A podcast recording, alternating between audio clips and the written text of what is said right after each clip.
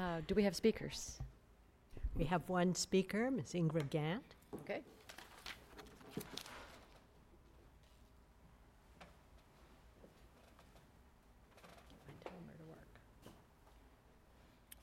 Good evening. Protocol already being established.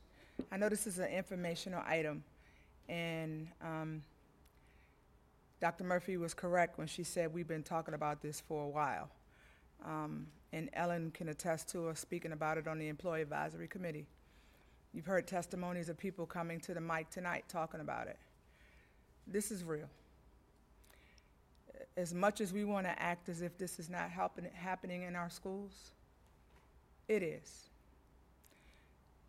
The sad part is a lot of people don't know where to go. So I commend this committee on talking about the real talk where people don't know where to go and trying to get that, get our house in order so that we have a, a place where we can send them. But for me, I'm hurting because I see the faces of many employees who don't know where to go. And the only place they can go is back into that environment the next day.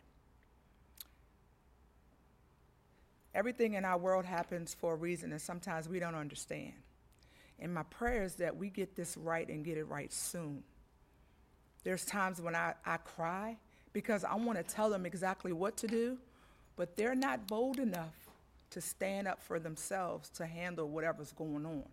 So when you look at this and be able to act on this in a, in a few weeks to a month, whatever, please know that you're acting on behalf of not just the eighteen hundred members of A E A, but the eight thousand employees that we have in our system. They really need some solutions on where to go. I see the E A P being inundated with things that may happen, but I know they're up for the challenge. And I just urge you, when you're thinking about this and you're dialoguing about it, think of the people who are hopeless and feeling helpless right now. And they're living something daily, um, day in and day out. So thank you. Thank you very much.